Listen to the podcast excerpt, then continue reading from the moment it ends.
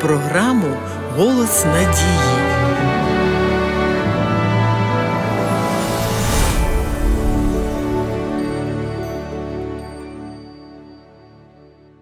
У 20 розділі книги Вихід Біблія містить 10 заповідей закону Божого. Зараз ми пропонуємо розглянути заповідь Не кради. Чи міг би хто-небудь сміливо і чесно сказати, що він ніколи не крав? Якщо хтось і наважився таке стверджувати, то напевно він не враховував усіх різновидів, у яких проявляється ця заповідь. Не кради включає в себе не тільки поняття не взяти чуже, але більш того, з повагою ставитися до чужого майна. Кожній людині притаманне почуття власності, а Господь заповідь не кради тісно пов'язав із заповіддю возлюби ближнього свого як самого себе. Таким чином виходить, що повага до чужої власності одночасно виявляє і наші взаємини з Богом. Восьма заповідь захищає право кожної людини на власність, а крадіжка це привласнення собі того, що тобі не належить. Злодій ніколи не проявить старанності в роботі, знаючи, що замість заробити завжди може вкрасти. Злодійство позбавляє людину всякого особистого устремління, і чудові можливості спливають. Злодійство і крадіжку можна поділити на три категорії: духовна, матеріальна і фізична. Розглянемо всі три. Що значить духовно красти? Це нехтувати Божим Словом. Прочитаємо з книги пророка Малахії наступне: Чи Бога людина обманить? Мене ж ви обманюєте, ще й говорите, чим ми тебе обманули? Десятиною та приносами. Принесіть же ви всю десятину додому скарбниці, і тим мене випробуйте, промовляє Господь. Чи небесних отворів вам не відчиню, та не виллю вам благословення аж надмір? Невже скажете ви, можливо, залізти до Бога в кишеню? А Бог говорить, що ми робимо це, коли використовуємо десятини та приношення не за призначенням. Коли людина не слухняна Слову Божому, це крадіжка. Ісус сказав: хто не збирає зі мною, той розкидає. Хто наважується у Бога красти, обкрадає сам себе. З матеріальною категорією кражі здається все зрозуміло, адже усі речі навколо нас матеріальні. Але ж тут є свої тонкощі, бо кража це не тільки з кишені. Ще один різновид крадіжки це виготовлення різного роду підробок. Будь-яка підробка по своїй суті є брехнею і містить у собі якийсь обман. Річ або документ, що подаються не тими, чим є насправді, неприйнятні дії для християнина. Розглянемо ще особливості фізичної крадіжки. Сюди сміливо можна віднести непунктуальність. Коли комусь доводиться чекати із-за нас, ми крадемо його час. А Бог сказав: не кради. Якщо ми справді шанобливо ставимося до Бога, то, як правило, шанобливим буває і ставлення до ближнього.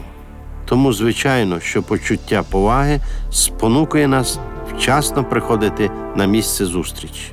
Негативне ставлення до будь-яких домовленостей чи до роботи отруює організм і підштовхує на непорядні вчинки.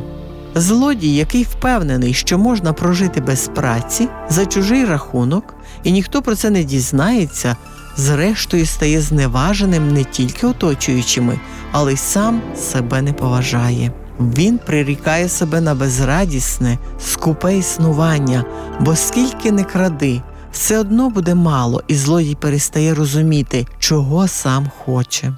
Заповідь не кради стосується також і тих, хто зберігає або скуповує крадене. Такі певною мірою беруть участь у гріху крадіжки. Якщо би не було місць, де приймають і купують крадені речі, то більшість злодіїв були би змушені залишити своє ремесло, тому що речі, які не можна збути, стають непотрібними.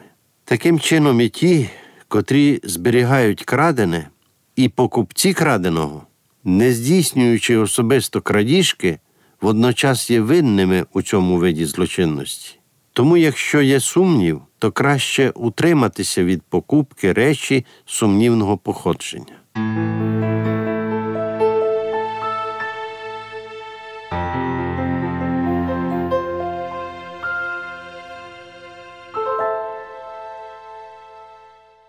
Байдужість продажність і боязкість є сприятливим середовищем для розростання злочинності. Тому вкрай винні ті люди, які непрямим способом сприяють шахрайству або просто не протистоять гріху належним чином. Ще більш винні ті, які надають злодієві притулок, своєрідну можливість скористатися плодами свого злочину.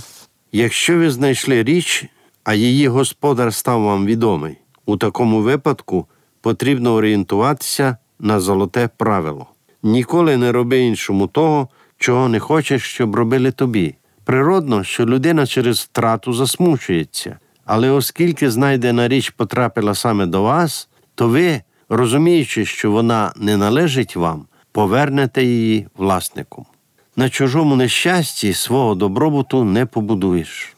Благородно з вашого боку постаратися негайно повернути її, інакше неправедне придбання буде прирівнюватися до крадіжки. Але цей загальний гріховний тон не повинен торкатися душі християнина.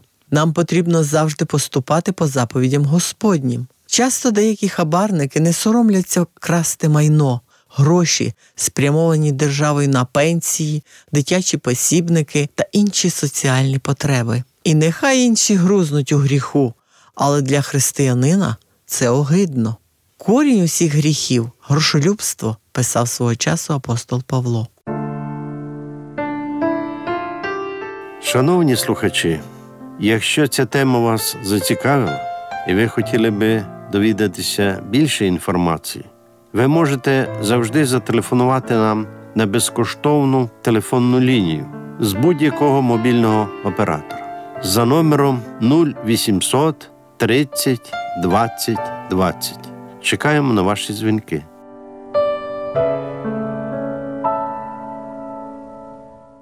Це неправда, що неможливо прожити, щоб не вкрасти. Бог створив нас без схильності посягати на чуже.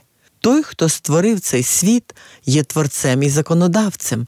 Він безмежно багатий і самодостатній, а в самій природі Бога немає місця для гріха. Коли ми крадемо чи порушуємо яку-небудь іншу заповідь, то цим неправдиво свідчимо на Бога, тому що при творінні Бог забезпечив нас усім необхідним. Адамові та Єві спочатку і на думку не спадало щось красти. У них не було такої потреби. Вони навіть не знали, що таке можна зробити. Але був той, хто знав, той, хто намагався вкрасти у Бога право бути Богом. Це був диявол. Він злодій за своєю сутністю. І щоразу, коли людина робить цей учинок, коли вона краде, вона слухає диявола. Христос так і сказав тим, котрі лише зовні намагалися виглядати порядними. Ваш батько диявол, і пожадливості батька свого ви виконувати хочете. Він був душою споконвіку і в правді не встояв, бо правди нема в ній.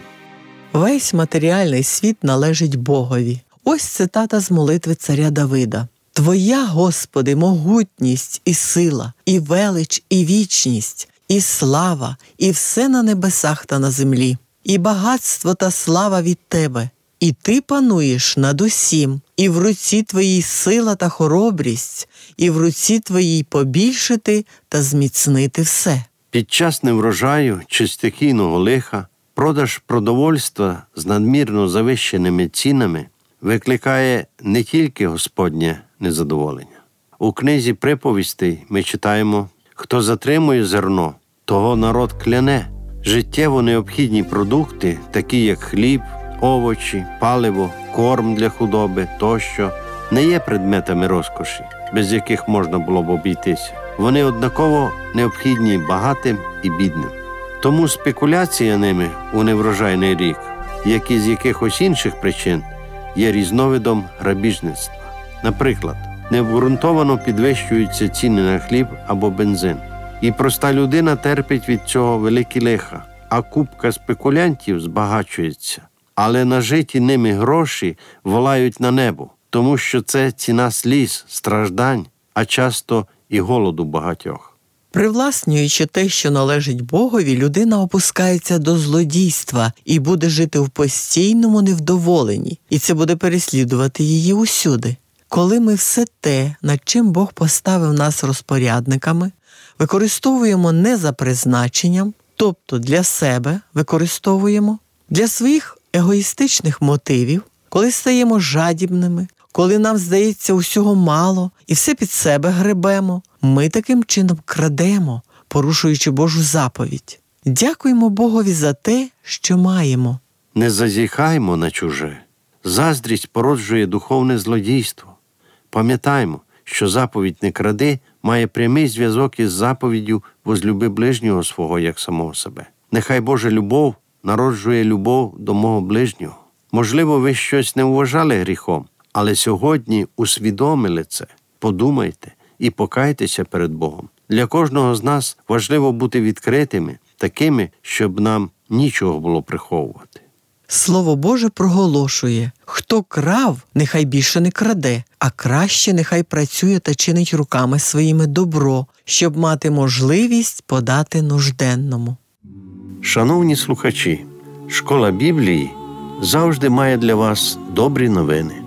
Пишіть нам на адресу Київ 0471, абонентна скринька 36, Голос Надії.